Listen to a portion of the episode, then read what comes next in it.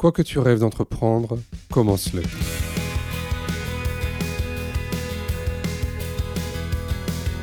Euh, on avait fait le choix de continuer toutes les, tous les deux notre vie professionnelle. Hmm.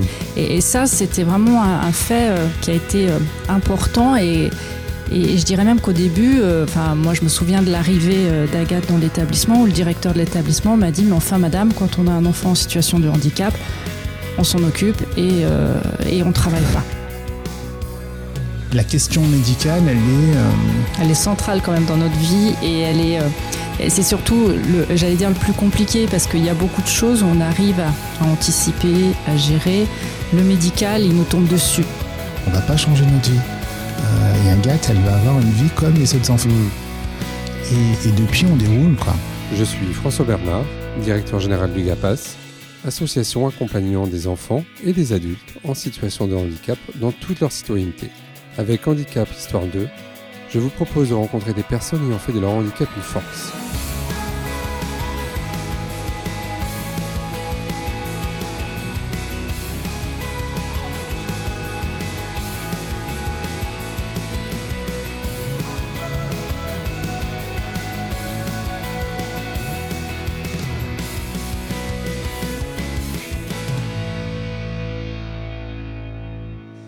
Bonjour à tous pour ce nouvel épisode de Handicap Histoire 2. J'ai le plaisir de rencontrer non pas une personne, mais deux personnes. Bonjour Nicolas et Emmanuel. Bonjour. Bonjour. Alors, eh ben, écoutez, sans plus attendre, je vous propose euh, que vous puissiez vous présenter. Je ne sais pas qui veut, qui veut démarrer. Ah, Nicolas, apparemment. Emmanuel a fait un signe, c'est Nicolas qui doit démarrer. Allez, je te laisse la main, Nicolas, vas-y. Euh, bah, je me présente, puis Emmanuel se présentera.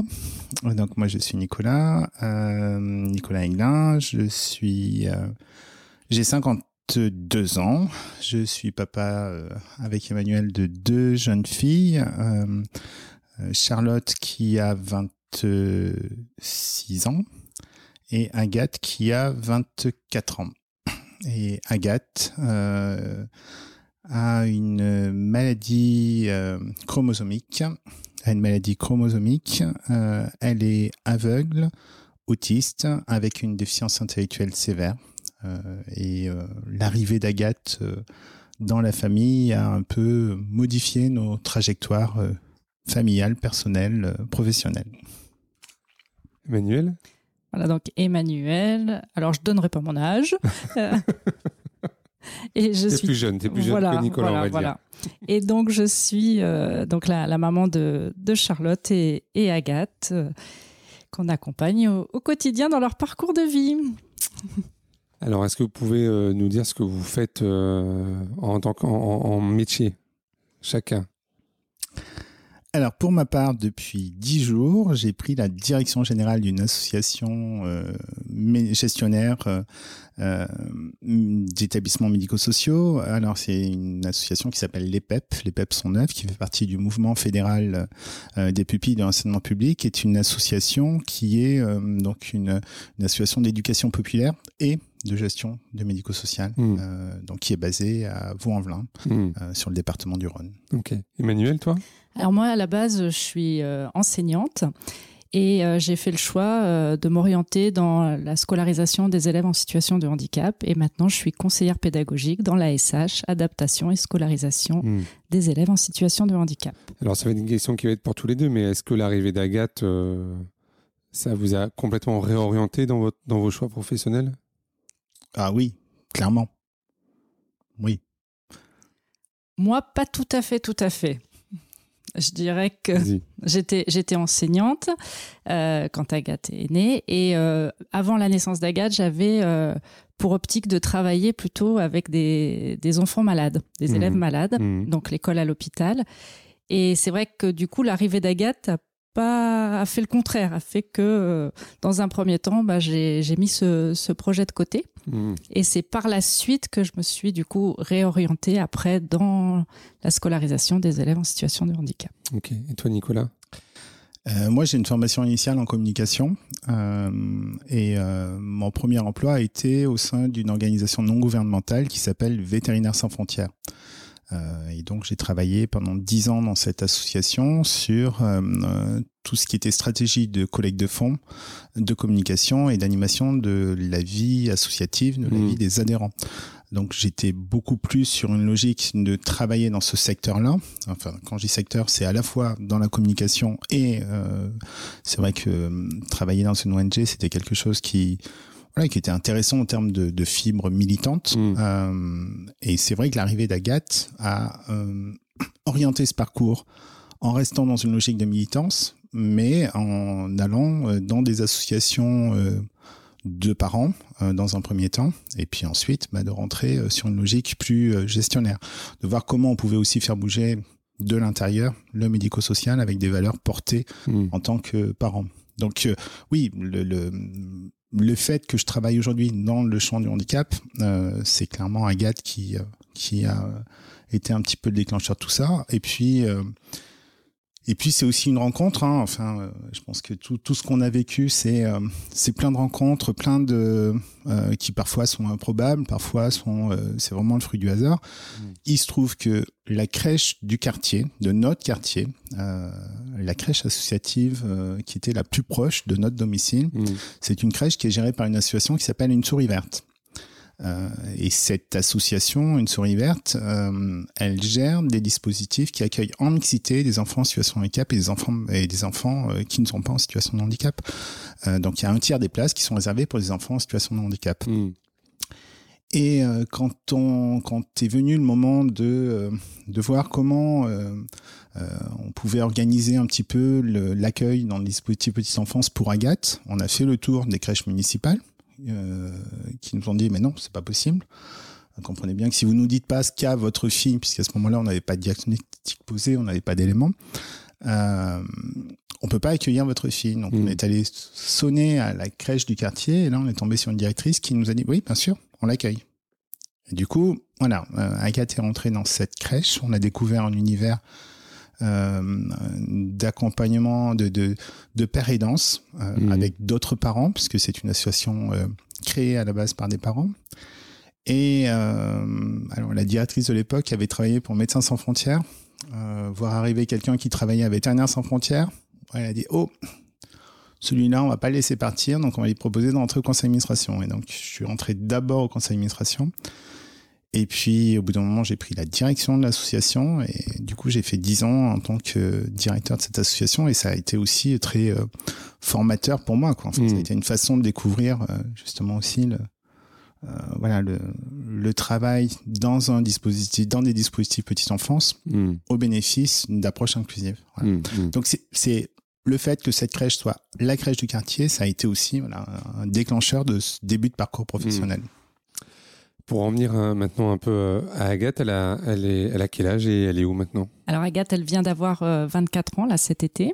Elle est accueillie dans une masse, maison d'accueil spécialisée, euh, plutôt à proximité, à proximité de notre domicile puisqu'elle hmm. est à peu près un quart d'heure de, de, voiture et ce qui était pour nous aussi un, quelque chose d'important, hmm. cette question de la, la proximité. Comment ça s'est passé pour vous le, ce moment du, du passage à l'adulte et et de quitter un peu le, le genre enfance. On sait que c'est toujours des moments un peu euh, compliqués.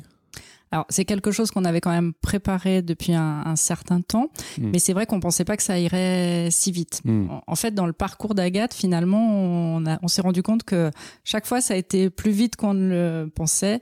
Nicolas évoquait la crèche. Il faut quand même savoir que quand on dit qu'on a fait le tour des crèches, on l'a fait assez rapidement puisque quasiment dès la sortie de la maternité, euh, j'avais déjà pris contact. Euh, quand on a su l'annonce du, du, handicap, on s'est dit qu'il fallait trouver euh, immédiatement une solution. Hmm. Et du coup, euh, voilà, ça a été très vite. Ensuite, le, le parcours en IME a été euh, à, à 4 ans, elle était admise en établissement, donc hmm. c'était aussi très rapide. Et là, euh, la première demande qu'on a faite pour le secteur adulte a été assez immédiate aussi. Donc c'est vrai hmm. que ça a été rapide, mais en même temps, on s'était, on avait quand même anticipé et préparé avec l'équipe ce, ce changement, hmm. mais pas forcément comme on le pensait non plus. Aujourd'hui, Agathe, elle a, elle a, besoin de quoi comme accompagnement? Euh, Parce que pour les gens qui écoutent, euh, tu, vous avez dit hein, tout à l'heure qu'elle était, qu'elle était aveugle, qu'elle avait euh, des troubles autistiques et une déficience intellectuelle. Concrètement, dans son quotidien, ça veut dire quoi pour elle? Et pour vous alors? En fait, Agathe, on a trois façons de la présenter. On a une façon qui est très médicale, Mhm. qui est de dire Agathe, elle a une délétion partielle du bras court du chromosome 6. Ça, c'est le diagnostic médical pur. Voilà, Le, le nouveau diagnostic. le nouveau. Le nouveau. oui. Puisque On pendant- a eu à l'âge de 17 ans, parce qu'on a cru pendant 17 ans qu'elle avait une- un autre diagnostic. D'accord. qui était le syndrome de Robino, Mhm. donc qui est une autre euh, une maladie euh, génétique rare. Oui, et ça, je crois qu'on, on- on- parce qu'on en a déjà parlé, il y a une histoire avec des Américains ou quelque chose comme ça, je crois. Mais peut-être qu'on, peut-être, je sais pas si on reviendra là-dessus, mais euh, j'ai, ce, ce souvenir-là, oui. On pourrait revenir. Donc la, la, euh, la première façon de la présenter, c'est une façon très médicale. Euh, mais qui ne dit rien effectivement de euh, des besoins d'Agathe. La deuxième façon de la présenter, c'est de dire que, euh, comme je l'ai comme je l'ai fait, elle est aveugle, euh, elle est autiste et elle a une déficience intellectuelle Mmh. sévère. Mais ça dit pas plus. On a une représentation, en fait, on se construit une représentation, mais ça ne dit pas plus des besoins réels qu'elle peut avoir et Mmh. de sa vie au quotidien. Il y a une troisième façon de la présenter qui est de dire que euh, Agathe, elle aime bien se lever tôt en ce moment. Euh, elle aime bien Se déjeuner, coucher tard. se coucher tard. Euh, pour déjeuner, elle prend du lait avec euh, des biscuits aux céréales qui sont euh, avec un petit peu du, du chocolat. Elle déjeune à la cuillère, mais c'est sa maman qui lui donne à la cuillère. hein. Elle peut manger toute seule, mais bon, le petit déjeuner, elle en mettrait partout. Et puis, euh, et puis elle n'a pas envie. Elle aime bien qu'on lui donne à manger. Euh, et puis, il faut aller vite pour le petit déjeuner parce que l'urgence après, ça sera d'aller à la Pardieu. Parce que ça, c'est quelque chose qui est important pour elle. C'est est à dans la Lyon, cité. Voilà. Alors, C'est on le centre Lyon. commercial. euh, Et c'est le centre commercial Mm. qui est à 10 minutes de la maison à pied. Euh, et pour elle, quand elle est à la maison, euh, c'est ritualisé d'aller à la Pardieu le matin, l'après-midi. Et si on n'y va pas, ça peut poser des problèmes. Et à la Pardieu, ce qu'elle adore, c'est être dans l'ambiance. Euh, le bruit, les odeurs, euh, les ambiances qui vont être différentes en fonction des magasins, euh, le sentiment de la foule, ou au contraire le fait qu'il y ait moins de, de personnes Mhm. vérifier quand même que ce soit bien sa maman qui pousse la poussette derrière et pas son papa, parce que des fois, ça pourrait poser problème, ou sa grande sœur. Elle adore tout ce qui est musique. Elle écoute beaucoup de chansons. Alors, elle aime les chansons québécoises, les chansons françaises. Elle a beaucoup aimé Christophe Maé à un moment donné. Elle aime beaucoup un groupe qui s'appelle les Kimoru Cru, euh, qui est un groupe euh, québécois, les Cowboys Fringants aussi. Euh, elle peut écouter aussi la télé, donc elle peut arriver dans la salle et demander de regarder la télé. Elle aime beaucoup utiliser des prospectus qu'elle appelle alors soit un livre, soit un papier maintenant, et elle va passer du temps à le secouer juste, mais pas n'importe quel prospectus. Il faut un certain grammage, une certaine densité de papier. Il faut que le papier soit couché, mais pas trop. Mmh. Euh, voilà, donc c'est tout un choix de trouver le bon papier. Et si ça lui va pas, elle va dire un autre, un autre. un autre. Mhm. Euh, Agathe, elle est euh, capable quand même de euh, construire des phrases, euh, de pouvoir exprimer. Mhm. Alors, c'est des phrases qui sont souvent, venir, justement, ouais. voilà, qui peuvent être très répétitives parfois, hein, mais euh, beaucoup d'écolalie. il y a beaucoup d'écolalie, mais euh, elle, son, son, euh, son système de communication, c'est quand même euh, la parole. Quoi. Mhm. Alors après, euh, quand on va lui poser des questions, des fois elle va répondre oui, elle va jamais répondre non, elle va répondre veut plus. Euh, mais donc elle a, elle a plein de choses comme ça. Agathe, c'est quelqu'un qui vit dans la cité. Euh, c'est quelqu'un qui aime être dans le bruit, dans les promenades. Euh, c'est quelqu'un qui euh, a fait de l'équitation, qui aimait bien euh, le contact avec les chevaux, les poneys, euh, qui a un contact euh, enfin, apaisant, euh, qui apprécie ce, ce moment-là. C'est Mhm. quelqu'un qui n'est pas dans l'interaction avec les jouets, avec les objets. hein. Elle aime beaucoup, les, ou sauf les instruments de musique, euh, les pianos, les percussions, la guitare. Euh, voilà. Ça, c'est c'est des choses que vous avez explorées euh, de- depuis le début ou vous avez, vous avez testé, vous avez expérimenté à chaque fois? En fait, on, on a, on a fait le choix, donc euh, Agathe, elle a aussi une grande sœur, et, et on a fait le choix d'essayer de vivre, on va dire, le plus normalement possible. Mhm. Et, et du coup, de pas, de pas se priver. Et je Mhm. pense que notre choix a fait que du coup, Agathe s'est aussi habituée à, justement, on parlait de la part Dieu, hein, à vivre aussi dans la cité, à vivre euh, avec les autres, même s'il y a eu des périodes qui étaient très compliquées. Et c'est vrai que nous, on a fait ce choix-là pour que, quelque part, euh, on a pris en compte ses besoins, mais on a aussi fait en sorte que nos besoins soient Mhm. satisfaits, entre guillemets, et qu'on puisse vivre le, le plus normalement possible. Donc c'est vrai qu'on a vraiment insisté pour qu'Agathe, elle aille euh, au restaurant, elle aille au cinéma, elle aille dans tous les lieux de vie où nous, on pouvait Mmh. aller à des concerts. Et euh, bon, l'a- on l'a- Nicolas l'a dit, hein, Agathe est autiste et parfois c'est vrai que c'est pas simple non plus, mais finalement Agathe a ritualisé, a, a pris aussi des habitudes euh, par rapport à ça. Et c'est vrai que, euh, voilà, par exemple là on voit, il y a eu le confinement, donc il y a beaucoup de choses qui se sont pas faites et on, Mm. on est en train de réapprendre certaines. Par exemple le restaurant avant Agathe adorait aller au restaurant, maintenant on est en train de le, de le retravailler. Parce qu'elle avait perdu l'habitude. Elle avait perdu l'habitude. ouais. Mm, mm. Et ça veut dire qu'elle peut vite perdre quelquefois des, euh, de l'autonomie qu'elle aurait? Oui. Oui, clairement. Ouais. Mm. Alors après, en termes d'autonomie, on est sur une autonomie aussi très, très succincte. hein. Nicolas l'évoquait, euh, la question de l'alimentation. Alors c'est vrai qu'elle elle est en capacité, en tout cas, de porter la cuillère à la bouche. Euh, on a un petit peu baissé la garde depuis quelques temps. Avant, elle avait, elle était un peu plus performante, mais c'est vrai que bon, le fait aussi de l'é- de l'établissement fait que on, on- on diminue sur certaines choses. Mm. Par contre, la question des déplacements, alors Agathe marche, mais pas sur des longues durées. Donc, il faut une poussette médicalisée. Il faut la faire manger. Il f- elle n'est pas propre, donc il faut changer ses, ses protections régulièrement. Et puis, euh, la question du sommeil aussi. hein. Et euh, Mhm. depuis quelque temps, on est en grosse difficulté. Et euh, du coup, je suis par exemple obligée de dormir avec elle quand elle est à la maison. D'accord. Ça a été un, un vrai choix pour vous, l'établissement? Comment, comment il est arrivé, ce, ce choix-là? C'est, c'est, euh, j'ai envie de dire que c'est un choix de raison dans un premier temps. Mm. Quand Agathe est sortie de la crèche, enfin, elle est sortie de la crèche. Quand Agathe était en crèche, on s'est posé la question. Emmanuel était enseignante. Déjà, on s'est posé la question de la scolarisation, de Mhm. se dire. euh, est-ce que euh, est-ce qu'on peut envisager un accueil en maternelle? Est-ce qu'on peut envisager un parcours un peu ordinaire? Donc, il faut se repositionner. Hein. Elle est née en 97, euh, donc on est sur euh, 2001, 2002. Les, Mm. les, les questionnements euh, voilà où se, se- se poser ça. Et donc, euh, on s'est posé la question, mais euh, la réponse elle a été très rapide. Quoi. C'est euh, ça, paraissait pas envisageable. Il y avait en plus une problématique médicale importante à ce moment-là qui euh, qui rendait le parcours en établissement spécialisé pour enfants plutôt le parcours adapté. Mm.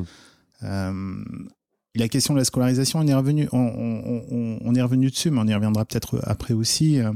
Euh, au moment de la loi 2005, euh, parce qu'on a, on a réinterrogé euh, pour le coup l'établissement sur comment ils envisageaient, comment ils, envi- en- ils envisageaient la scolarisation des enfants dont ils avaient la responsabilité, incluant peut-être effectivement des, des logiques de scolarisation en temps partagé. Mais Mm. voilà, mais ça n'a pas été non plus possible, et, bon, pour différentes raisons.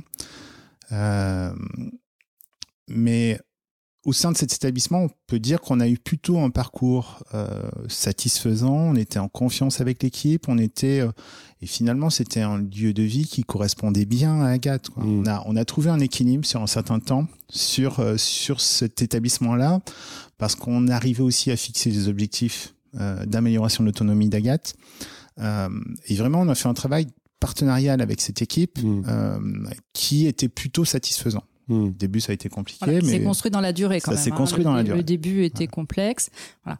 Après, il y, avait aussi un, un fait qui était quand même important, c'est quand je disais qu'on avait décidé aussi de le moins possible modifier notre euh, notre façon de vivre, c'est que euh, on avait fait le choix de continuer toutes les tous les deux notre vie professionnelle. Mm. Et, et ça, c'était vraiment un, un fait euh, qui a été euh, important et, et, et je dirais même qu'au début, euh, enfin moi je me souviens de l'arrivée euh, d'Agathe dans l'établissement où le directeur de l'établissement m'a dit mais enfin madame, quand on a un enfant en situation de handicap, on s'en occupe et euh, et on travaille pas. C'est bien ça, pour, pour Voilà. culpabiliser. c'était. Il, il faut se remettre aussi euh, dans le contexte de l'époque où euh, je pense qu'il y a plein d'autres directeurs d'établissement qui ont donné ces réponses aux familles. Oui, oui, enfin, euh, euh, ouais.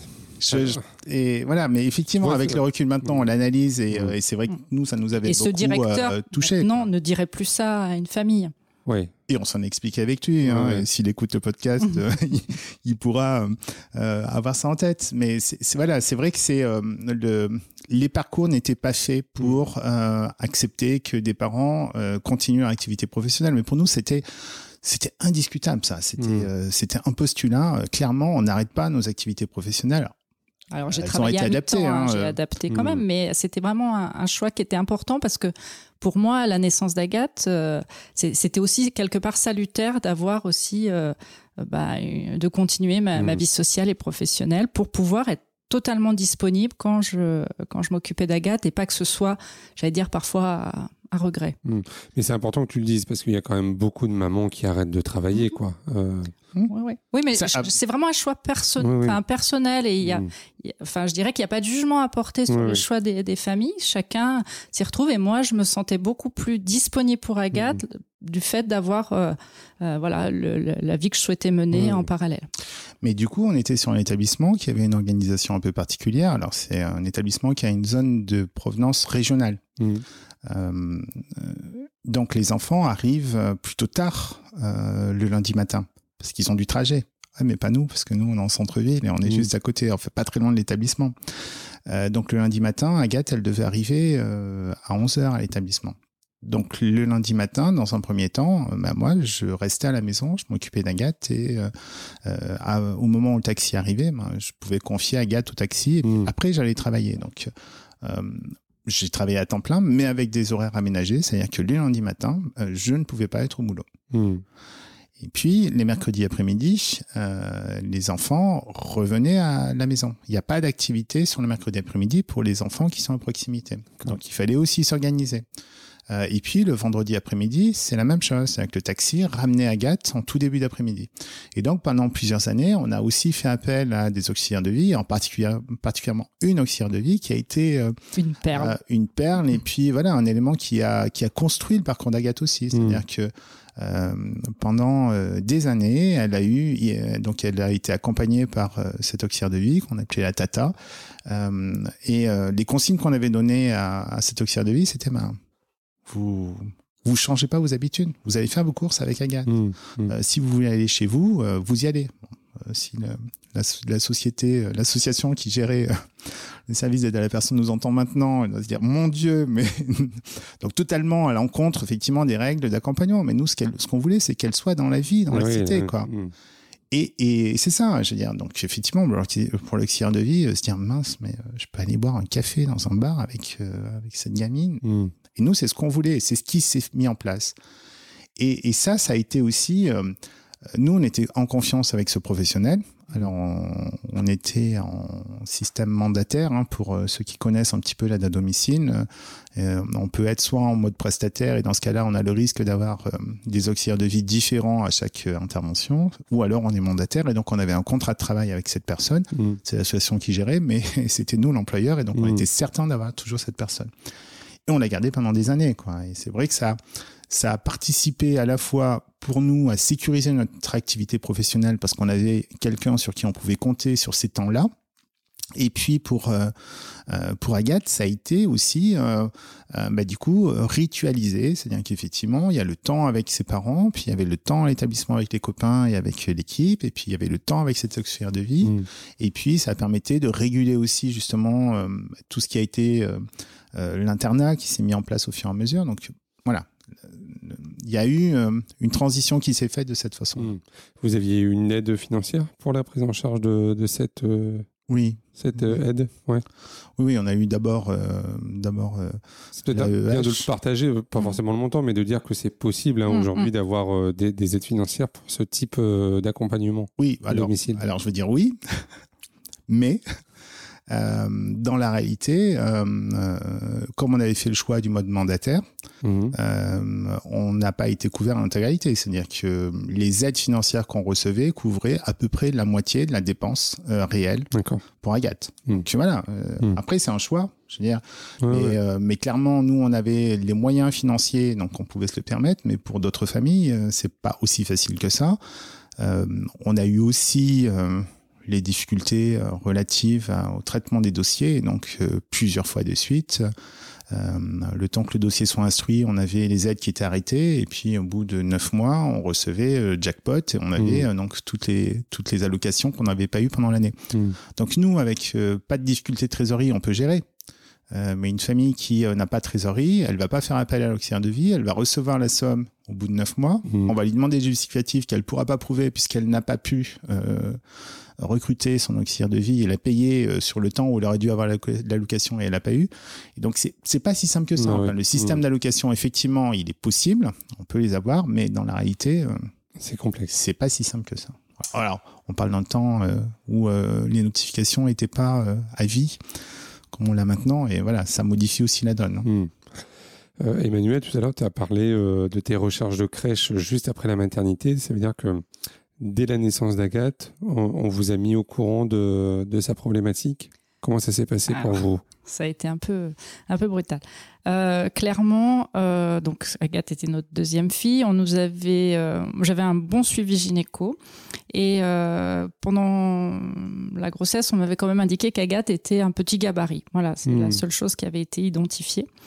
Et quand Agathe est née, on a senti qu'il y avait quelque chose, mais il n'y a pas eu de mots. Il n'y a rien, il y a rien eu.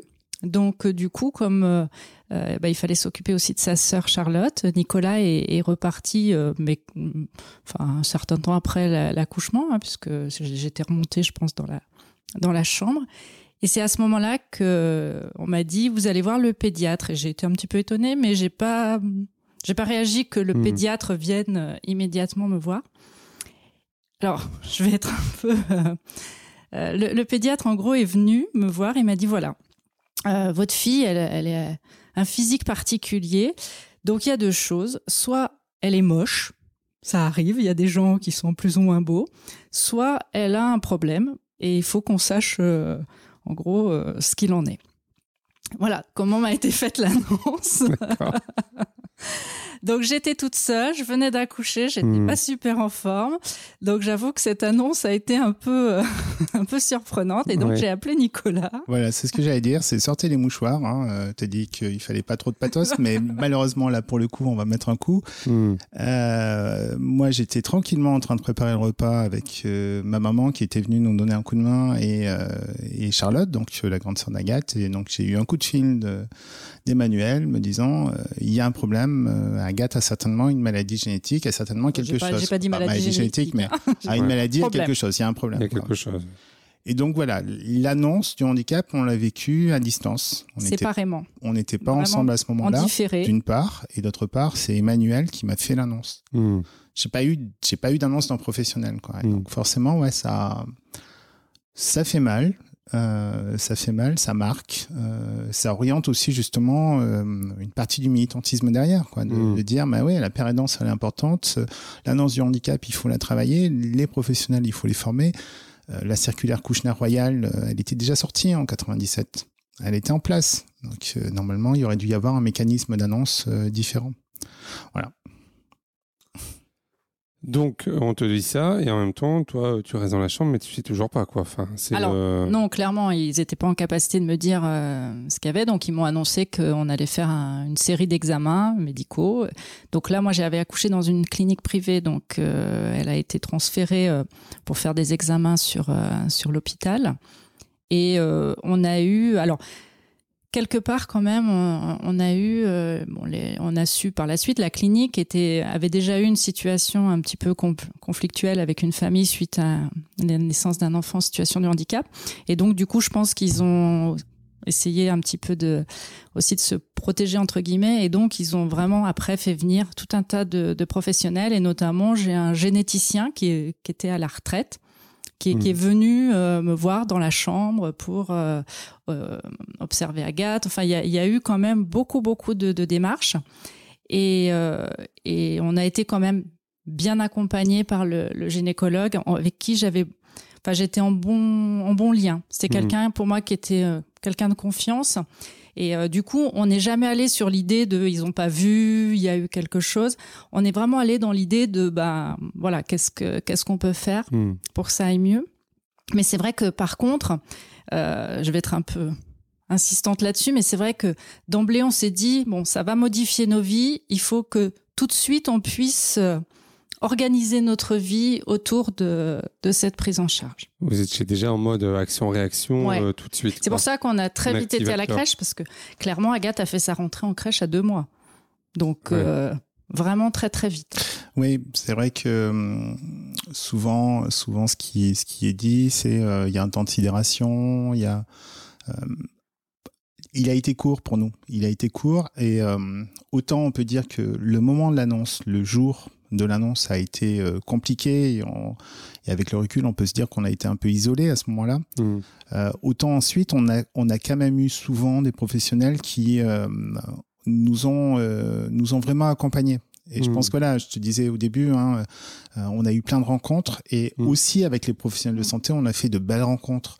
On a pris, euh, voilà, le, le euh, l'obstétricien, ouais, c'était c'était une chouette personne, quoi, complètement atypique, mais mm. en tout cas avec nous, ça a matché, quoi. On s'y est retrouvé, on a eu confiance en lui. on a été orienté aussi assez rapidement vers un pédiatre euh, qui a accompagné Agathe longtemps après. Et, euh, bah, le pédiatre de Charlotte. Hein. le pédiatre de Charlotte. Qui, a été quelqu'un de formidable et qui a pris vraiment les choses en main aussi. Et qui a pris le truc vraiment, et donc on a vraiment pu s'appuyer dessus. Euh, voilà. Il y a eu plein de pros de santé à un moment donné avec qui on a pu faire alliance et avec qui on a vraiment eu, on a pu cheminer aussi. Mmh. Donc quand on s'est mis en mode action, bah, voilà, ça a déroulé derrière. Et alors après, comment ça s'est passé alors, sur l'ensemble de ces rendez-vous médicaux? Alors, je dirais qu'il y en a tellement eu mmh. que, au final, je crois que petit à petit, on les, on les oublie. Il y, a, des moments, je me dis, mais c'est vrai, on a, on a vécu ça. Par exemple, Agathe a été euh, nourrie par une sonde euh, au début, puis après par un bouton de gastrostomie pendant jusqu'à l'âge de 4 ans. Et euh, maintenant, il y a des fois, j'oublie complètement cet épisode. Euh, elle a eu beaucoup de, greffes au niveau de ses yeux, des greffes de cornée. Euh, puis elle a eu, en fait, enfin, j'allais dire clairement, euh, tout ce qui est médical. Agathe, par exemple, je sais pas ce que c'est chez elle un rhume, une angine. Je crois que je les vois pas. Hmm. Je pense qu'on passe à côté parce qu'elle exprime pas comme il faut. Et du coup, ce qu'on voit, c'est des choses relativement euh, importantes et graves qui nécessitent forcément, enfin, ou des, des interventions ou des. Euh, euh, on a eu quand même, voilà, elle a eu une ablation au niveau de la rate, elle a eu au niveau de bah, toutes ces greffes, bah, les greffes, des yeux. Les, greffes de cornée, en fait, elle a eu. elle n'est pas aveugle de naissance, mmh. mais en fait son faciès était un peu particulier, avec des yeux qui n'étaient pas complètement couverts par ses paupières. C'est pour ça qu'elle était moche. Donc c'est pour ça qu'elle était moche. Elle avait des yeux globuleux, quoi. Mmh. voilà, c'était, euh, elle avait. Et euh, même si on avait un suivi euh, ophtalmo qui était en place, il n'empêche que les suivis n'étaient pas suffisamment rapprochés et sa cornée s'est altérée. et donc là, on a enchaîné à ce moment-là les gestes d'urgence, à savoir d'abord des greffes de peau pour modifier les paupières, pour avoir une couverture palpébrale plus importante et c'était pas suffisant parce que les cornées étaient très altérées et puis euh, voilà euh, tu, tu peux pas euh, retenir quelqu'un qui a envie de se frotter les yeux quoi. Mmh. et donc ça s'est infecté donc on a eu d'abord des traitements antibio puis ces cornées sont devenues complètement blanches puis on a essayé donc un protocole expérimental de greffe de membrane amniotique, donc ça s'est fait à Paris mmh. Euh, puis ensuite, euh, à un moment donné, on a refait des greffes de cornée. Pour, enfin, voilà, ça a été une succession. Donc sur chaque œil, je sais pas, je sais plus euh, s'il y a eu 4, 5, 6 opérations euh, par œil. Et au final, c'était tellement compliqué qu'on est allé jusqu'à enlever le globe oculaire. Donc aujourd'hui, Agathe n'a plus de globe oculaire, elle a des prothèses. qui permettent à la fois un aspect esthétique, mais aussi fonctionnel parce que ça permet de maintenir la cavité orbitale et éviter mm. que son visage s'affaisse. Hein. Mm. Euh, et donc, elle est euh, finalement, elle est devenue aussi aveugle progressivement. Le fait de plus avoir du tout de perception lumineuse, c'est à partir du moment où on enlève les globes oculaires. Mm-hmm. Euh, auparavant, elle avait encore certainement une perception du jour, de la nuit, et mm. on est allé jusqu'à enlever ça. Mais jusqu'à, je sais pas, un an, deux ans, en fait, elle. Euh, Jusqu'à un an, euh, sa vue était, euh, était mauvaise, mais elle avait une, perception quand même. Et puis à, l'âge d'un an, c'est là où ça s'est vraiment. ça, a commencé à se dégrader. Mmh. On en parlait tout à l'heure un peu hors enregistrement, mais elle a eu combien de, enfin de, de, je vais pas dire d'hospitalisation, mais de d'opérations les, hospitalisations, on va dire qu'on les on les compte plus, mais par contre, si on parle d'anesthésie, par exemple, on, se disait qu'on n'était pas loin d'une cinquantaine au final, parce que alors des plus ou moins légères, hein, hmm. euh, bien sûr, mais euh, euh, par exemple, quand elle était petite, la question de l'auscultation, Agathe, elle se laisse pas ausculter. Et donc, du coup, pour faire le suivi des yeux, on était obligé de faire systématiquement une petite anesthésie générale pendant très longtemps. Elle a eu plusieurs fois des IRM qui ont nécessité l'anesthésie. Pour mmh. les dents aussi, on est obligé de faire des fois des anesthésies générales. elle a eu donc l'ablation de la rate. Elle, elle est aussi relativement sujette à des, à des furoncles. Donc elle a eu aussi euh, des opérations euh, à, ce niveau-là.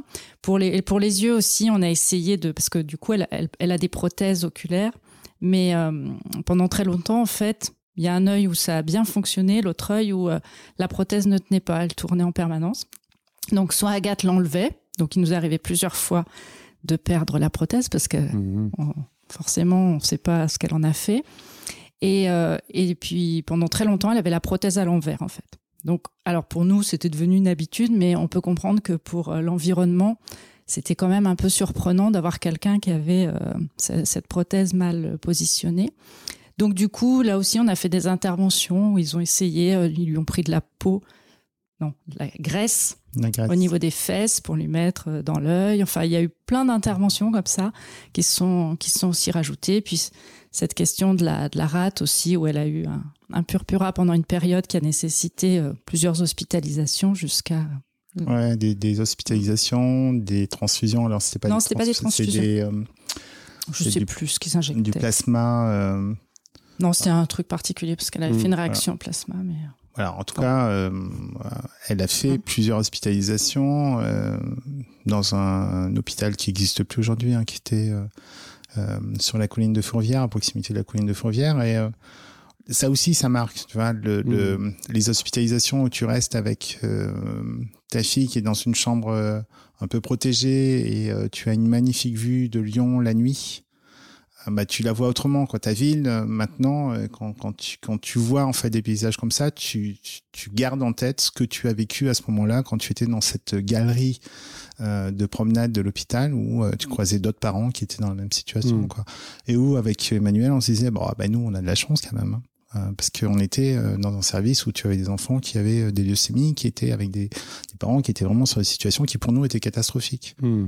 Voilà. Donc c'est vrai qu'on a on a vécu ça aussi. Quoi. Enfin le la question médicale, elle est, euh, elle est centrale quand même dans notre vie et elle est, euh, c'est surtout, j'allais dire le plus compliqué parce qu'il y a beaucoup de choses où on arrive à, à anticiper, à gérer. Le médical, il nous tombe dessus. Mm. Mm. Voilà. Donc à plusieurs reprises, on a eu des grosses frayeurs. Elle a eu une, quand elle a eu une, enfin, une cellulite, elle est restée 15 jours aux urgences. euh, elle était euh, sans bouger, sans manger, sans rien. Euh, on savait pas si elle allait sortir de là, quoi. Donc il y a, y a, eu plusieurs fois quand elle a été opérée. Bah, après ils l'ont ils l'ont placée en coma artificiel et du coup elle faisait une infection. Voilà, toutes ces, tous ces moments là où on est un peu mm. suspendu. c'est vrai que ça bah, c'est des moments qui, qui, marquent notre parcours, hmm. forcément. Comment vous avez tenu, vous euh, euh, Même, je posais une question un peu intime, mais dans votre couple, parce qu'on sait que les parents euh, d'enfants en situation de handicap, il y a, y a, beaucoup de divorces aussi. Comment vous avez fait pour, pour tenir? Alors après, je, je, enfin, je sais pas, je, je dirais que c'est un peu indépendant quand même finalement. La vie de couple, elle est, elle est propre à chacun, qu'on ait un enfant en situation de, de, handicap ou pas. Par contre, je dirais que, que la force qu'on a eue, c'est euh, c'est aussi notre entourage, que ce soit au niveau de notre mmh. famille et au niveau mmh. de nos amis. Et ça, c'est vraiment quelque chose de, de fondamental. Et, euh, et c'est vrai que je dirais que au-delà du couple, on est soudés en termes de famille. Enfin, notre fille qui a qui a 26 ans, l'aînée, elle est aussi très proche, elle est très présente, mais pas. Enfin, c'est pas qu'elle qu'elle subit, qu'elle se sent obligée, mais du coup, euh, voilà, on, on, a quand même un lien familial qui est, qui est très fort au sens large. Mmh. Mes parents aussi sont très présents, ils se sont beaucoup occupés d'Agathe, ils sont notre relais quand euh, des moments, ben, on, on a besoin d'avoir un peu de, de répit, euh, mmh. ils ont toujours répondu présent. La question du couple, elle est pas simple. Hein. Euh, Emmanuel a dit tout à l'heure que elle devait parfois dormir avec Agathe, mmh. donc il y a des moments où euh, la vie intime, tu la mets entre parenthèses, quoi. Tu, Mm. tu t'organises autrement dans ta relation de couple, euh, enfin pour pour passer euh, des moments forts en famille, mais euh, tu centres ta vie quand même sur Agathe. Je Mm. pense qu'effectivement, ça, ça, ça a impacté aussi euh, voilà, no- notre parcours. Euh, mais c'est vrai que ça, ça a eu. euh, on est soudés autour d'Agathe. Euh, la question se pose pas, quoi. On est. euh, euh, on est, on est ensemble, on est là. Elle a son parcours, il faut et, et ça, voilà, ça, ça s'impose à nous. Enfin, moi, je le, je- il y a des choses que je sens comme ça, quoi. Et en Mm. même temps, bah, ça, ça nous a permis aussi euh, de faire des super rencontres, de faire des choses qu'on n'avait pas imaginées.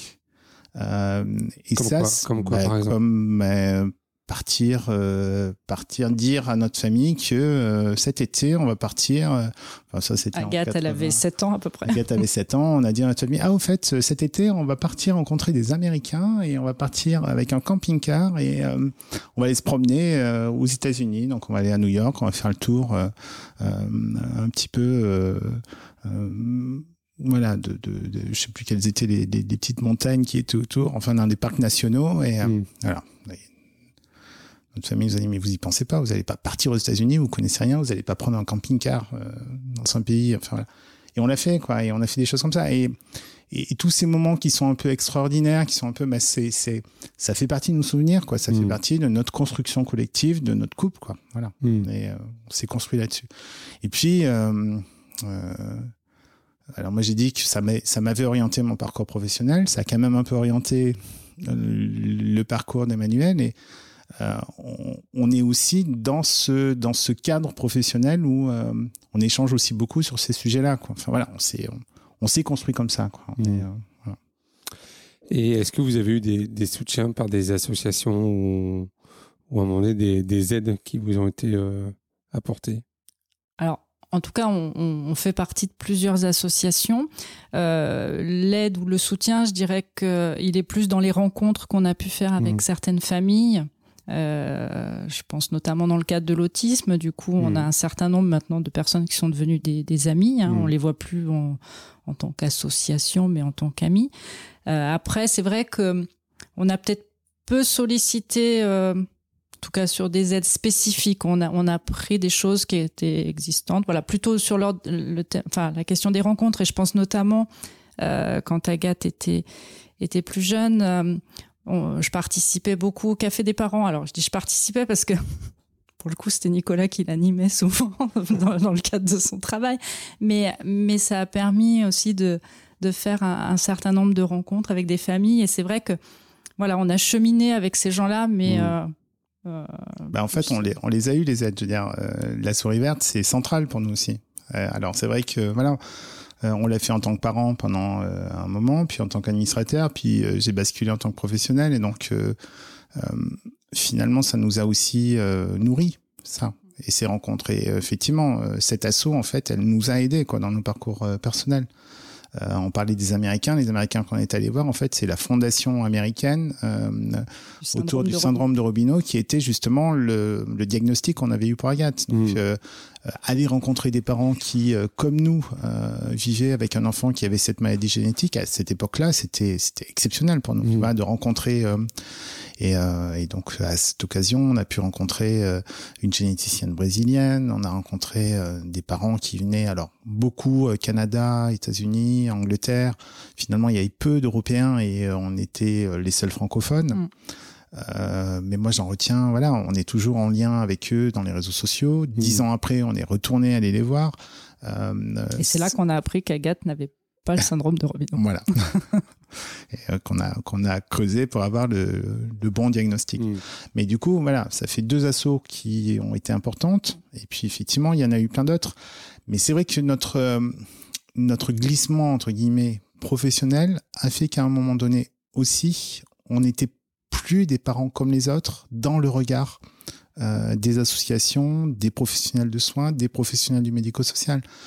Euh, notre casquette euh, parent professionnel militant, euh, elle, elle est venue aussi modifier les relations qu'on pouvait avoir avec des dispositifs d'accompagnement, des associations, etc. Et des fois, on se le dit, on se dit, bah ouais, mais. Et modifie dans quel sens alors? Euh, c'est-à-dire que tu as un regard un peu plus aiguisé sur, euh, sur le besoin d'accompagnement ou sur les dispositifs qui existent, sur les leviers? Mais non, je pense qu'on est, on est des parents comme les autres. on, aimerait bien. On aimerait bien des parents comme les autres. On, aimerait bien être reconnus comme des parents comme les autres.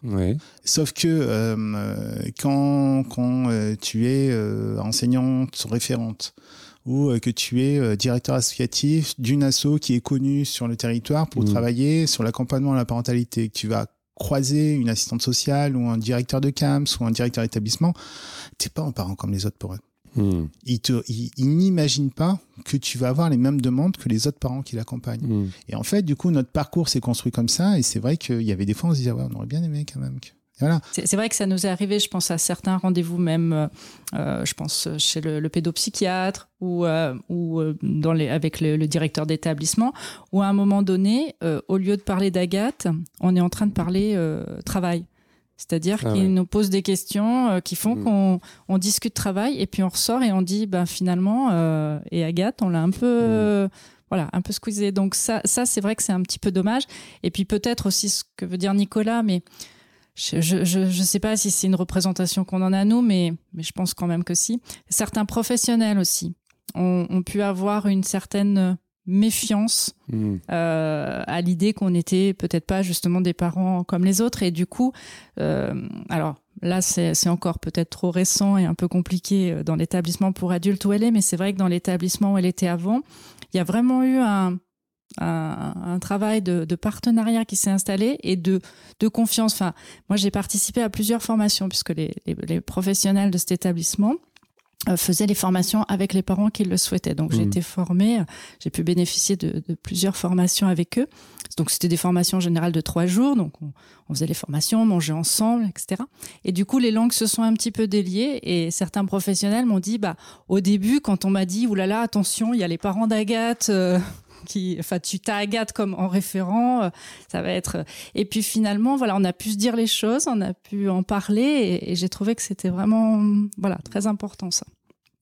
Ouais, c'est voilà, c'est vrai que le, on aspire à être des parents comme les autres. Hmm. Dans nos relations avec euh, les professionnels qui accompagnent le parcours d'Agathe. Et je peux comprendre pour des professionnels, c'est pas forcément simple de, de savoir que, ouais, on est euh, à la fois militant parce qu'engagé dans des associations hmm. euh, professionnelles, euh, voilà, directeur d'association, donc forcément euh, on peut imaginer plein de choses, mais voilà, c'est pas pour autant que moi j'ai pas envie d'être un papa comme les autres. Quoi. Hmm. tout à l'heure, vous disiez donc qu'au niveau diagnostic, ça avait changé. Qu'est-ce qui a amené du coup ce changement-là? En fait, quand on, enfin, le, le, la pathologie qui nous avait été annoncée, le diagnostic, le syndrome de Robineau, c'était surtout quelque chose qui était de l'ordre du malformatif euh, physique. Il n'y avait pas forcément et très peu de déficience intellectuelle. Donc déjà, elle était dans le pourcentage minime de personnes avec une déficience mmh. intellectuelle. Et puis au final, euh, les caractéristiques physiques n'étaient finalement pas les mêmes. Et quand on s'est retrouvé, c'est vrai quand elle était petite, c'était pas flagrant. Il y avait, il y avait eu un doute quand même. On nous avait dit, oh, il y a, il y a certains points qui qui matchent pas forcément. Mmh. Et euh, quand on, elle est retournée quand elle avait 17 ans, quand le généticien, il savait pas bien comment nous l'annoncer. Alors, on a eu une annonce euh, à la naissance un peu brusque, et là, au contraire, le, généticien, le pauvre, en plus, c'était en anglais, donc. C'est un généticien hollandais, qui parlait en anglais aux États-Unis à des parents français. Et donc, le, pauvre, il essayait de nous faire comprendre que c'était certainement pas le bon diagnostic, et, en fait. Euh, c'était une évidence pour nous quoi. Hmm. Euh, on s'était rendu compte en voyant les autres que bah, Agathe elle avait pas au final elle avait pas cette maladie. Hmm. En fait, le, premier diagnostic, il était basé uniquement sur des signes physiques distinctifs hmm. parce que à cette époque-là, on n'avait pas la résolution pour entrer sur les analyses géniques. Euh, sur, le, sur, sur, les gènes en fait sur euh, les chromosomes. C'est-à-dire qu'elle a eu un karyotype, donc on voyait les chromosomes, donc il n'y a pas de malformation sur les chromosomes visibles. Hmm. Donc la généticienne elle regarde ses signes cliniques, euh, vu la taille d'Agathe, ok, syndrome de Robinot. Là, le généticien hollandais, d'une part, bah, Agathe était plus grande, donc il pouvait regarder les signes cliniques différemment. Donc là, il n'y avait pas photo pour lui, et nous, on l'a compris tout de suite. Mhm. Euh, c'est pas le syndrome d'Urbino. Mhm. Par contre, l'analyse derrière, elle s'est faite sur une analyse beaucoup plus fine de l'ensemble euh, des gènes d'Agathe, qui a permis de repérer qu'effectivement, sur le bras court du chromosome 6, il manquait entre 40 à 60 gènes. Euh, donc il y a plusieurs petites délétions partielles sur ce bras court du chromosome 6, euh, sachant que l'ensemble de ces gènes donc, sont identifiés, mais on n'a pas les conséquences de l'absence de ces gènes. Voilà, ce qui fait qu'elle est, elle est unique. Donc elle est unique. On sait qu'elle en, est... en France ou dans le monde ou... Bah, Bah, euh, comme, comme beaucoup, comme beaucoup d'enfants, puisque qui ont des, des, des problématiques de ce type-là, puisque avant de trouver euh, la, le- la même délétion au même endroit, euh, toutes les maladies chromosomiques, en fait, toutes les, pas les maladies chromosomiques, les, les, les, les, les, les maladies de type délétion, translocation, qui viennent sur tel chromosome, tel chromosome, etc., c'est jamais les mêmes gènes qui sont touchés. Mhm. Donc, euh, donc, sur ces 40 gènes, peut-être qu'il y en a que euh, 15 qui s'expriment, euh, et comme ils sont pas là, bah, ils s'expriment pas. Mhm. Peut-être qu'ils sont compensés par la présence de notre gène sur un autre chromosome, etc. Donc, du coup, effectivement, elle est unique. On sait qu'on est dans le cadre des délétions chromosomiques. Mhm. Euh, donc, euh, on fait partie d'une asso- une association aussi qui s'appelle euh, l'association Valentin Apac, qui est vraiment très spécialisée sur ces aspects-là et avec qui, quand on, quand Agathe était plus petite, en fait, on était très présent sur des listes de discussion sur Internet, une liste qui s'appelle Malgenorf, par exemple, sur, sur Yahoo qui rassemblait plein de parents d'enfants avec des maladies génétiques. Donc, syndrome de Robineau, on était déjà dedans. quoi. Mhm. Et moi, c'est des gens avec qui j'ai beaucoup travaillé aussi à une souris verte pour accompagner d'autres parents. Voilà. Donc, c'est, on a pu avoir des soutiens de ce type-là et on fait du lien avec des parents. Mais Agathe, elle est unique. Sur euh, cette délétion-là, il y a qu'elle qui a ça. Mhm. On a parlé tout à l'heure un peu de votre entourage, hein, de- du cercle familial qui était très proche. Il il a eu quel rôle un peu ce, ce cercle familial euh, tout au long de vos- du parcours avec Agathe? Il, il a eu le, le rôle d'être des. Enfin, je, je vais parler de ses grands-parents, par exemple. Mhm. Bah, c'est des grands-parents, des vrais grands-parents, des grands-parents ordinaires qui prennent leurs deux petites filles pour partir en vacances, qui viennent à la maison, qui font, euh, voilà, qui jouent leur rôle de grands-parents. Alors, c'est vrai qu'il y a des moments, bah, ils ont vécu comme nous, hein, des, des Mhm. moments, ils les vivent. Alors, en différé, puis en, à distance parfois, mais du coup, euh, ils essayent en tout cas, voilà, de, de maintenir le lien. euh, voilà, là, ce week-end, les, les deux filles vont partir euh, passer le week-end chez, leur- chez leurs grands-parents, toutes les Mhm. deux. euh, voilà, c'est c'est- c'est normal et, et, voilà. Vous avez toujours été finalement dans une volonté de normalisation au maximum, quoi. hein. Ouais. Enfin, Bah, je sais pas euh, si c'est la- si notre vie est normale, mais en tout cas, euh, de, de faire en sorte que, voilà. Alors, on, enfin, on a quand même pris en compte les besoins d'Agathe. Hein. Faut Ouais, pas non plus dire qu'on fait les choses. euh, On, on prend en compte les besoins d'Agathe. Par exemple, euh, je pense pour les, les vacances ou, euh, bah, du coup, euh, Agathe est très ritualisée, donc on ritualise dans les lieux où on est, on recrée des rituels, on recrée, voilà. Donc on, on- on s'appuie sur ses sur ses besoins, mais on essaye de, voilà, on est Agathe, elle est partie au ski. Agathe, elle va à la mer. Agathe, euh, elle fait tout ce qu'on, voilà, tout ce qu'on fait. euh, on va faire du vélo. On emmène Agathe. On a un vélo adapté. euh, Quand on, quand on est allé aux États-Unis, alors on y est aux États-Unis ou au Canada, euh, on y est allé plusieurs fois. euh, parce qu'on aime bien. parce qu'on aime bien, pas, pas- voilà. Euh, mais euh, deux fois pour aller pour aller voir euh, donc euh, la fondation Robino et puis ben, après parce qu'on aime bien et donc euh, on fait de l'itinérant et Agathe dit bon allez on va aller à l'hôtel le soir donc voilà c'est elle avait ritualisé ça et, Mhm. et pour nous finalement c'est il y a pas il y a- j'ai envie de dire que en fait on se les, cette question là on l'a on l'a résolue euh, la semaine de la naissance d'Agathe quoi. Mhm. on s'est dit non mais on change pas quoi. On va pas changer notre vie. Euh, et Agathe elle va avoir une vie comme les autres enfants. Mhm.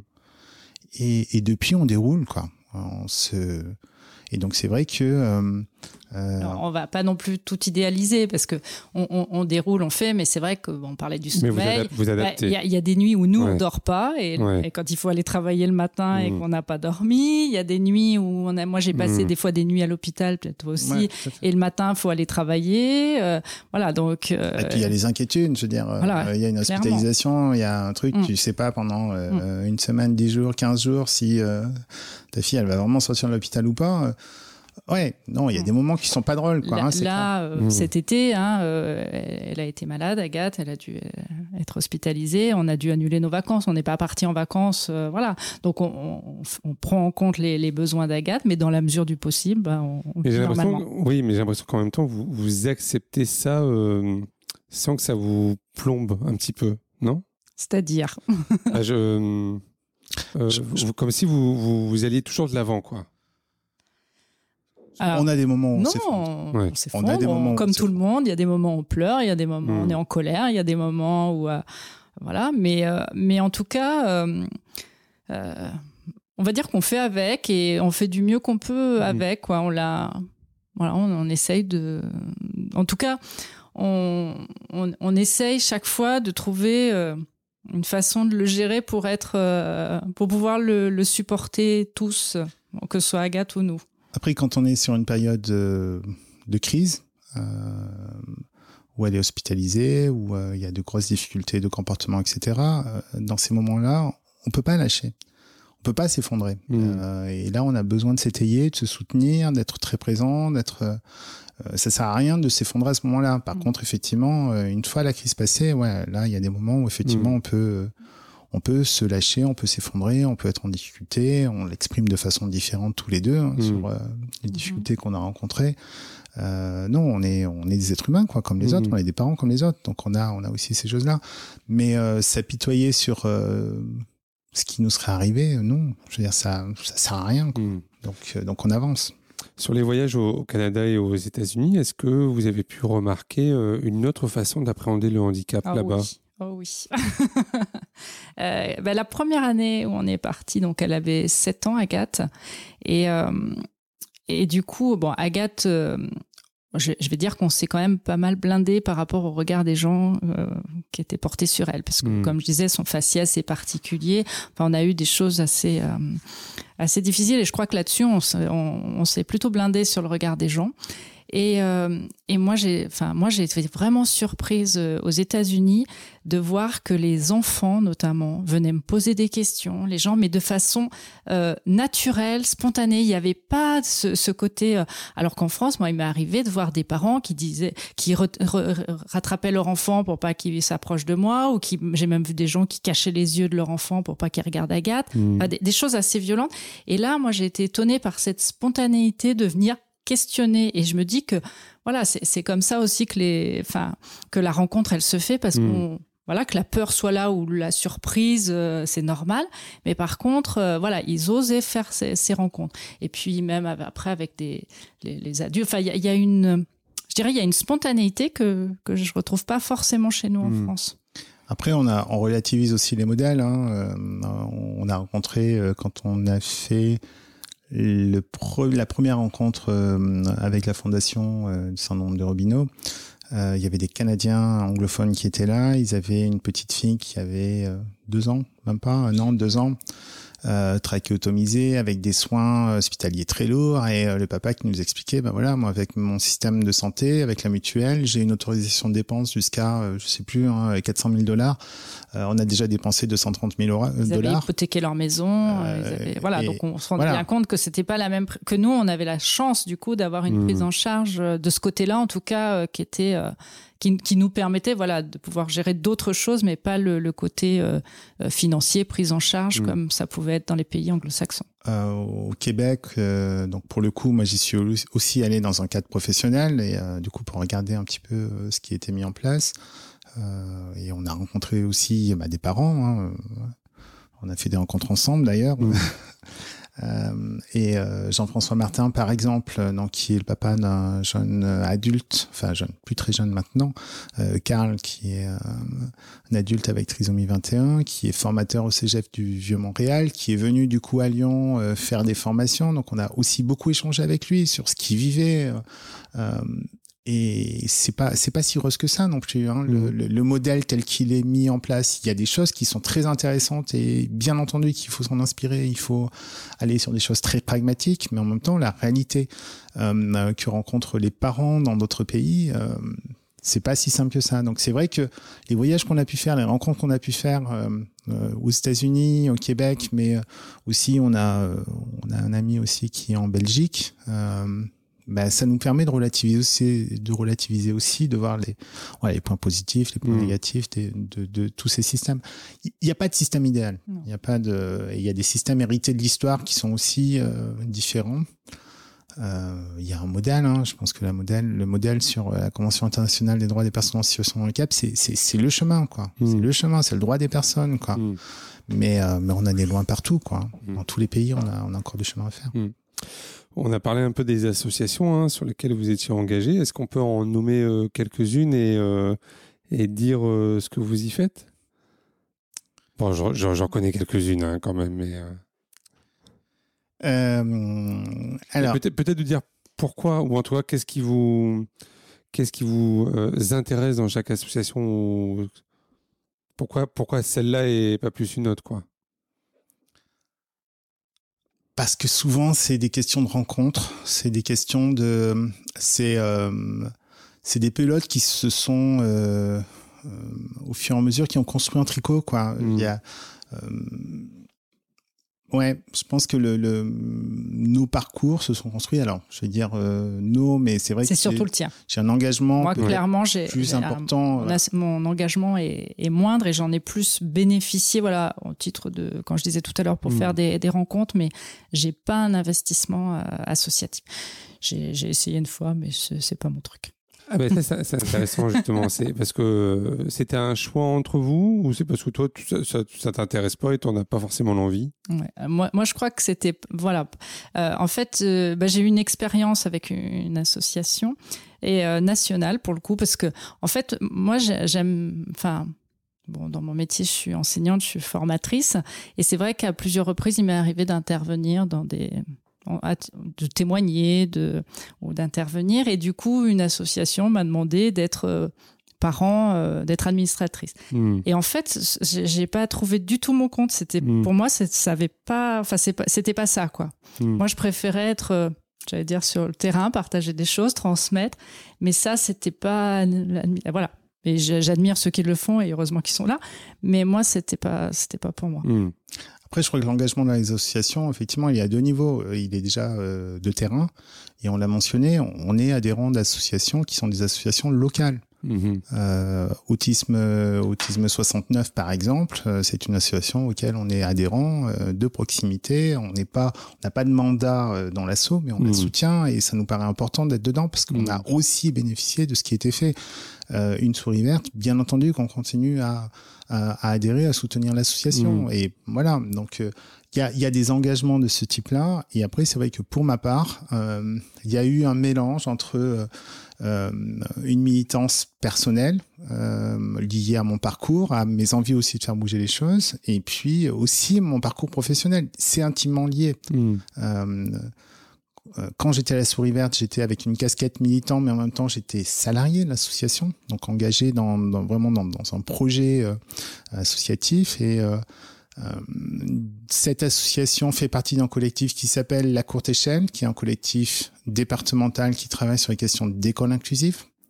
Et j'ai assuré la présidence de ce collectif pendant bien une dizaine d'années.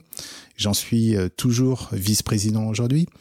Euh, et donc on a beaucoup travaillé sur ces liens-là, à la fois donc euh, à titre personnel et professionnel, puisqu'une souris verte était impliquée dans ces dans ces aspects-là.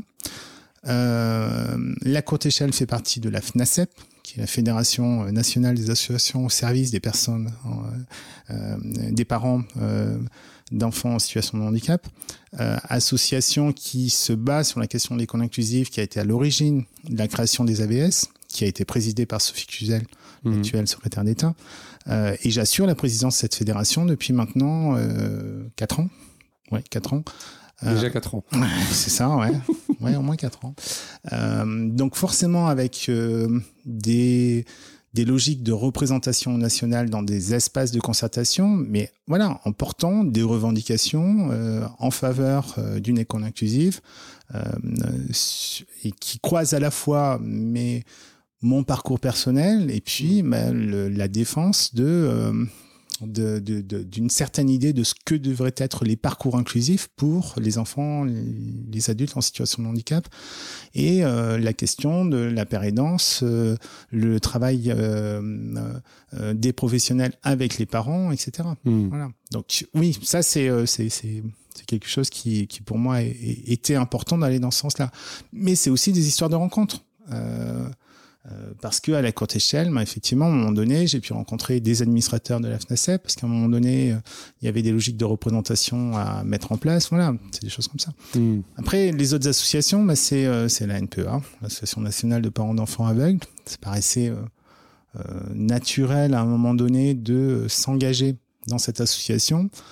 Alors, j'ai été un peu rattrapé à un moment donné par une ancienne présidente de la NPEA. Il se trouve que quand moi j'ai quitté la souris verte pour rentrer au PEP, euh, donc euh, l'association que je dirige aujourd'hui, où j'étais euh, donc pendant dix ans, j'ai été directeur de secteur auparavant. L'ancienne présidente de la NPEA était administratrice d'une association PEP du département voisin.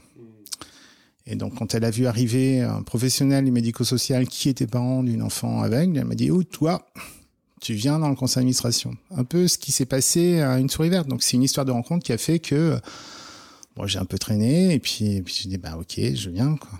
Et puis euh, et puis bah, de la NPEA, euh, on a euh, retravaillé avec les administrateurs de l'époque, dont Pierre mmh. Galix, dont Claudine, Françoise, etc. Enfin, mmh. plein de personnes qui étaient à ce moment-là dans, dans, le conseil d'administration sur le nouveau projet associatif. On a essayé voilà, de faire ce qu'aujourd'hui est devenu la NPEA. Euh, et que préside maintenant Rachida que tu as eu euh, mm. dans une émission précédente. Mm. avec sa fille. Avec euh, Jade. et puis la NPEA a été a été embarqué aussi dans la création du GAPAS et bah, le GAPAS donc que tu connais bien, que les auditeurs doivent connaître, je pense, donc je ne vais pas le présenter. Euh, mais du coup, il y a des administrateurs de la NPEA qui sont administrateurs du GAPAS pour représenter les associations. Donc, je suis aussi au conseil d'administration du GAPAS. Euh, en tant que représentant de NPA. Mmh. Donc voilà, ce sont des rencontres et ça se tricote tout. Et euh, la NPA est une association nationale qui adhérente de la FNACEP aussi. Mmh. Donc voilà, tout se, tout se croise, tout se tricote. Et une fois que tu es sur, euh, sur des engagements de représentation associative comme ça, bah, d'abord, on n'est pas non plus si nombreux que ça hein, mmh. à être sur ces, sur ces représentations. Et bah, tu retrouves après euh, des espaces, tu peux aller dans des espaces de concertation où tu peux essayer de faire bouger les choses. Quoi. Hmm. Et moi, c'est ça qui m'intéresse. C'est vrai que cette, cette dimension-là, elle est importante. Euh, elle fait le, lien avec la militance que j'avais, je pense, quand, au début de mon parcours professionnel dans une ONG, où euh, cette, finalement ce, euh, ce travail sur les politiques publiques est déjà présent. Hmm. Et puis, ça s'est aussi renforcé parce que je suis allé faire une formation mais que tu connais aussi à Sciences Po Paris, hmm. euh, sur euh, gestion et politique du handicap, qui te donne quelques clés de compréhension de, euh, de ces politiques publiques. Hmm. Voilà. Donc pour moi, c'est tout imbriqué. Il y a un mélange parents militant professionnel. Et, et c'est vrai que cette façon que tu as, enfin de cette façon que tu as de, de, mélanger à la fois ta casquette de parent, de de militants associatifs et de professionnels. Moi, j'ai pas fait ce, ce choix-là. Hmm. Et euh, c'est vrai que quand je suis euh, euh professionnelle, je suis euh, sur mon travail et donc, par exemple, je ne parle pas d'Agathe. Comme exemple, par exemple, quand je fais une formation sur, sur l'autisme, je dis pas que ma fille est autiste. mes collègues de travail le savent. Hein. Et euh, si quelqu'un me posait la question, je mentirais pas non plus. Mais ce que je veux dire, c'est que je le mets pas. Euh, c'est pas, quelque chose que je mets en avant. Voilà. Mm. Donc je fais bien le distinguo. Par contre, j'interviens euh, dans des formations en tant que parent et où du coup j'ai une autre casquette mm. là, mais de, de parent. Et quand je suis parent, je suis plus euh, conseillère pédagogique. Voilà. J'ai mm. fait moi beaucoup plus de une séparation entre ces, ces deux. Hmm. Alors que moi, je pouvais pas la faire parce que euh, parce que mon parcours professionnel à partir d'une souris verte s'est construit sur ma légitimité de parent. Oui. Et, euh, et j'en ai aussi beaucoup joué au début. Je veux hmm. dire, euh, être directeur associatif d'une asso qui est dans le secteur de la petite enfance, donc pas dans le médico-social, avec zéro euro de financement de l'agence régionale de santé. À l'époque, c'était la DAS. Hein, donc, je pouvais être libre de parole. Euh, Et, donc ça, je pouvais en jouer fortement. Mmh. Et donc j'ai joué sur ma casquette parent professionnel dès le début. Mmh. Alors plus ou moins facilement. C'est vrai que dans, dans mes relations avec les professionnels du médico-social au début, c'était pas simple. Hmm. Maintenant, voilà, ça, je pense que la question se pose plus. Je sais pas, puis je je prends pas de la même façon les regards que je peux avoir de certains professionnels sur euh, sur euh, sur ce que je peux exprimer. Hmm. Tout à l'heure, euh, Emmanuel, tu exprimais les, les temps de, de rencontres entre parents, les cafés parents. Est-ce que c'est des moments qui existent encore, ça, aujourd'hui, pour les familles qui auraient besoin à un moment d'échanger? Et et c'est quoi maintenant un peu les besoins des, nouvelles familles? Parce qu'on sait que dans le secteur associatif, on est face à une diminution du nombre d'adhérents dans les assos. Comment on peut aller les chercher à un moment donné, ces, ces familles? Alors, je, dirais que c'est vrai qu'on a un peu coupé, nous, avec ça, même hmm. si je reçois toujours les, régulièrement les, les, invitations, notamment pour le Café des parents, et que systématiquement, je regarde un petit peu les, thématiques, mais j'ai la, la, sensation, justement, que elle se rapproche plus finalement des. Enfin, je pense par exemple, moi j'allais beaucoup au café des parents de la, souris verte, et, au début c'était vraiment que des temps euh, avec euh, que les parents d'enfants en situation de handicap. Et là, j'ai l'impression qu'il y a une certaine mixité qui se fait aussi avec les les, les autres parents. Je me trompe peut-être, mais j'ai l'impression que les thématiques recoupent finalement euh, des problématiques plus larges. Peut-être qu'il y a un petit peu mmh. aussi ce ce, rapprochement qui s'est fait en tout cas sur le, café des parents. Mais comme j'y assiste pas, je ne veux pas m'engager. Je pense que ces projets-là, euh, ils fonctionnent par génération aussi. Je pense qu'il y a, il y a un groupe de parents qui à un moment donné va se retrouver. Alors pour le coup, ça peut être des parents avec des enfants d'âge différents, mais en tout hmm. cas, c'est un groupe qui se constitue et qui va euh, fonctionner pendant 5, 6, 10 ans,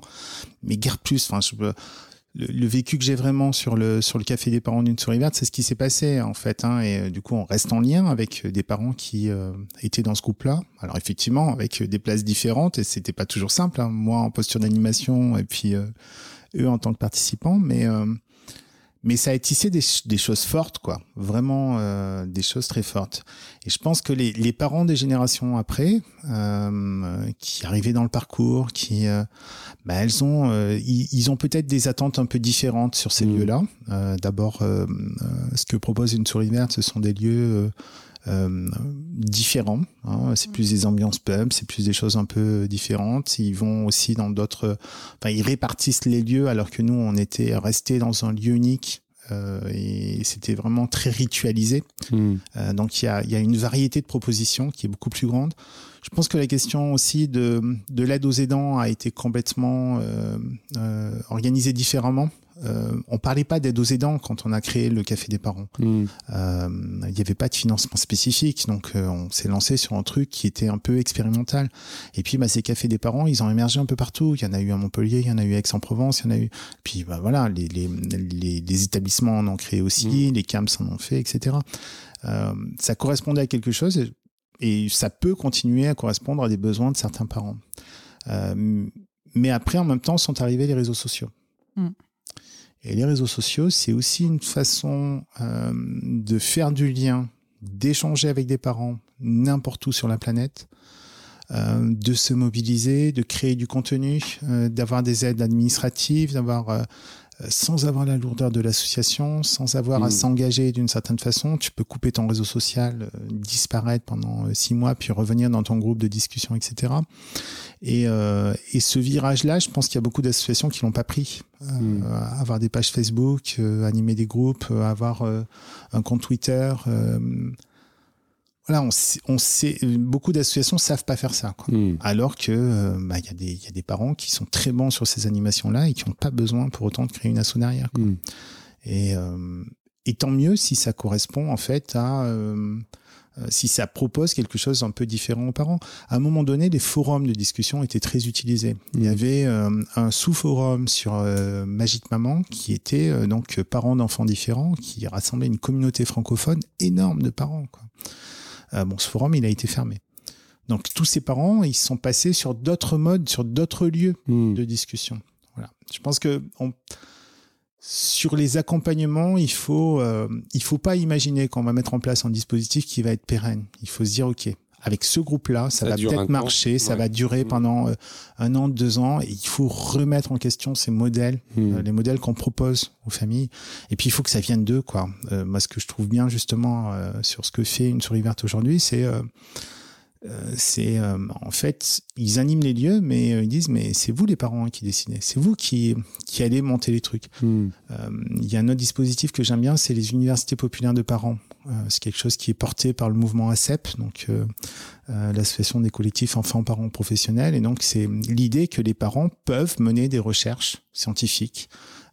Ils peuvent participer à une diffusion de connaissances auxquelles ils ont participé en, termes d'élaboration. Hmm. Et donc, il y a des universités populaires de parents qui sont montées entre parents d'enfants en situation de handicap. il y a des universités populaires de parents d'enfants accueillis en DITEP. Euh, et je trouve ça formidable que ces dynamiques-là se mettent en place. Voilà. Ça dure le temps que ça dure, hmm. mais voilà, c'est c'est des choses qui c'est on pourrait peut-être s'inspirer un petit peu plus de ces modèles-là pour proposer euh, des choses un peu partout, mais en sachant que c'est éphémère. Hmm. Est-ce que vous avez euh, rencontré des personnes qui vous ont profondément marqué ou qui ont provoqué un, virage un peu dans, tout votre parcours? On a beaucoup parlé des rencontres, hmm. mais est-ce qu'il y a une, personne en particulier? Une personne, non, mais je dirais que à tout niveau, on a, eu des personnes, voilà, qui nous ont marqué. Moi, je pense que quand même, euh, sur le plan médical, on a eu le, pédiatre euh, dans un premier temps. Pour nous, c'était une rencontre très forte et, euh, mm. et ça a été compliqué quand bah, il a déménagé mm. et il a fallu trouver un remplaçant. Et, je dirais qu'on a presque retrouvé ça avec notre médecin généraliste maintenant, qui voilà ce, lien. Et c'est des gens de, de, confiance parce que pour le coup, c'est des gens qui nous disent les choses, qui sont cash, hmm. qui, avec qui on peut discuter. Et, voilà, moi, moi, je sais que dans le parcours médical d'Agathe, quand un médecin me dit euh, d'emblée, je sais, je connais, euh, bah, je le crois pas. Donc, euh, je dis ça parce que pendant 17 ans, on a cru qu'elle avait le syndrome de Robineau. Hmm. Et quand j'arrivais à l'hôpital, je disais, elle a le syndrome de Robineau. Quand un médecin me disait, ah oui, oui, je connais bien, et ben, je me disais c'est pas un bon médecin parce que c'est pas vrai, il connaît pas. Et en plus c'était pas le bon diagnostic, donc voilà. Mais euh, du coup, quand un médecin voilà questionne, voilà. Et donc ces deux médecins pour nous c'est des, belles rencontres. Euh, on a parlé de la Tata qui a été effectivement l'auxiliaire de vie qui a qui a été euh, bah, pour nous voilà une alliée et quelqu'un de alors qui connaissait finalement enfin rien par exemple à l'autisme, qui connaissait rien, mais qui faisait les choses d'une manière tellement naturelle, tellement spontanée qu'elle arrivait à faire des choses que nous, on n'arrivait pas à faire avec hmm. Agathe. Donc ça, c'était des, des, belles rencontres. Et puis après, il y a, il y a, bah, il y a, y a j'allais dire un groupe d'amis qu'on a, qu'on, s'est fait vraiment, qu'on, qu'on revoit régulièrement. Et euh, voilà, je dirais pas qu'il y a une personne vraiment qui a tout changé, mais c'est vraiment une, un collectif de personnes euh, dans, dans, différents milieux. Euh, moi, je pense à tous les administrateurs d'une souris verte dire à Françoise, la présidente, qui est toujours présidente actuelle de, de l'association. On a vécu des moments super forts, quoi, à des places différentes et euh, et euh, ouais, ça a été, euh, ça a été aussi une famille à un moment donné. Comme aujourd'hui, on a un cercle d'amis qui est un peu une famille, mais à un moment donné, ça a été important. Euh, bon, j'ai évoqué Jean-François Martin, Luc Bolland, euh, je pense à, à, Roman aussi, qui a été président d'Altepousse à Montpellier, où on a beaucoup échangé euh, euh, sur des listes de discussion avant de se rencontrer en vrai, de pouvoir faire des actions en commun. Euh, bah, je pense à Pierre aussi, hein, aux administrateurs de la NPEA, avec, voilà, des parcours un peu particuliers. Je pense aussi à Yves Lacroix, mmh. un, un écrivain euh, qui est décédé aujourd'hui, qui était en fauteuil, qui parlait pas, qui et qui était capable de te faire passer des messages dans ses yeux et qui était capable de venir te rouler sur les pieds avec son fauteuil rien que pour euh, te mettre en situation de mal-être et de et, et, voilà. Et rien que tu vois c'est c'est pas quelqu'un que j'ai beaucoup fréquenté mais c'est quelqu'un que c'est pas très clair comme tu dis comme ça. Mais en fait voilà moi je le revois une fois où par exemple il était à côté d'une personne. J'étais en train et je suis allée saluer la personne. Et c'est vrai que je l'ai presque ignoré et euh, moi, il m'a donné une grande claque, ce monsieur, hein, ce jour-là. Parce que du coup, il était dans son fauteuil. Alors, c'était une, personne, euh, quand on le voyait physiquement, hein, il bougeait pas, euh, il, il bavait peut-être même un peu, la tête penchée. Et du coup, je pense que... Et j'avais Agathe. Hein, je pense qu'inconsciemment, je l'ai Je l'ai pas regardé, je l'ai pas vu, et il m'a roulé sur le pied pour me dire "Eh oh, euh, t'as dit bonjour à la personne que je connaissais qui était à côté, et tu, tu, moi tu me dis pas bonjour." Hmm. Et ce jour-là, je me suis pris une grande claque dans la figure et je me suis dit "Ah, je suis maman d'une enfant en situation de handicap, et même moi, dans mon comportement, je, je fais des choses qui sont inacceptables, enfin inacceptables. Que, en tout cas, pour cette personne, étaient inacceptables. Et c'est vrai que c'est quelque chose, enfin c'est quelque chose qui est ancré euh, en moi, ça. Voilà, et puis euh, ouais, c'est- c'est plein de rencontres comme ça, quoi. C'est euh, et, et on se dit qu'on a de la chance, quoi. on se dit qu'on a de la chance, mais on se dit aussi, euh, voilà, on parlait tout à l'heure de la normalité. et je- je- Enfin, on a vécu pendant plusieurs années une, une expérience, c'est qu'on allait en vacances dans un dans un camping. Euh, et du coup, dans, dans ce camping, en fait, c'était que c'était géré par euh, ma mutuelle, et donc c'était quasiment que des enseignants, hein, on va dire, D'une part, d'une part, mais que mais tout le monde était parent d'un enfant en situation de handicap. T'imagines le, le- non mais le cauchemar, quoi. Passer ses vacances avec des enseignants, avec des parents d'enfants handicapés. Et, et du coup, voilà, l'idée c'était que euh, il y avait des, des animateurs qui prenaient le relais sur la journée, et du coup, en tant que parent, ben, on pouvait bénéficier à la fois de temps de, de vacances et Mm. puis euh, d'être toujours av- avec Agathe. Donc c'était un compromis qui était in- intéressant. Et, et dans ce camping, alors c'était des enfants et des adultes en situation de handicap. Et, et il était un peu isolé, hein, il était en Bretagne, mais vraiment is- is- isolé, on Ouais. peut le dire, En dans, Bretagne, quoi. dans la campagne, non mais mais vraiment dans- isolé. au fond de la Bretagne. Et, euh, et du coup, on restait un peu en, en vase clos, on va dire, dans ce, dans ce camping. Et, euh, et c'était tellement euh, que des comportements atypiques que ce, ce côté atypique devenait la normalité et qu'on s'étonnait de rien. Quoi. Quelqu'un nous prenait la main pour venir regarder le tambour de la machine à laver du camping qui tourne, bah, ça nous paraissait normal, Mhm. on allait faire ça. Il y avait Batman. Il y avait, il y en avait un qui s'habillait toujours en Batman. Il avait une trentaine d'années, Batman. Et ben, c'était normal qu'il y ait Batman dans le camping. Et, et, et rien ne nous étonnait. Et, et des fois, ça fait du bien de se dire que finalement, euh, waouh, on peut. euh, Il existe toujours ce camping? Oui, Il s'appelle comment? Alors, Euh, c'est la MGN qui gère c'est ça. la MGN et, Et la la, page. qui fait l'accompagnement, c'est à euh, Riac-sur-Belon. Avec sur Belon, mais le camping, je sais plus. comment Bah, c'est, il faut On chercher en- fait Riac-sur-Belon, MGN à page. Mm. Donc, si vous êtes enseignant, ou en fait, Peut-être que maintenant c'est bénéficiaire de la ouvert. MGN, Il me semble, voilà, il me semble que ça s'ouvre un petit peu. euh, et voilà. c'est vrai, voilà, on, est, on y est allé euh, Trois ans à peu trois ans, et on y a passé de bons moments. ouais. Hmm. On arrive un peu sur la fin de, de notre entretien. J'ai encore quelques questions un peu plus rapides. Euh, Emmanuel, si tu étais ministre au gouvernement, quelle première décision tu prendrais par rapport au handicap? Regarde pas Nicolas, non, d'abord. non, non, non. Il aura la Mais, même euh, question après. Euh, alors, je, je, je, je- sais pas, je dirais que l'i- l'idée c'est de fa- faciliter euh, le choix de vie de, des, des personnes, quels quels qu'ils soient.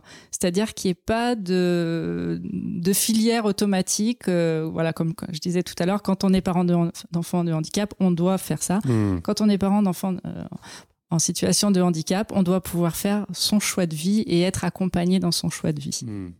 Voilà. Donc avoir le choix. Ouais. Parce qu'on a souvent des faux choix quand même quand on est parent. Hmm. Nicolas? J'ai pas compris la question. ah, Si demain tu es, nommé secrétaire d'État, oh mon dieu.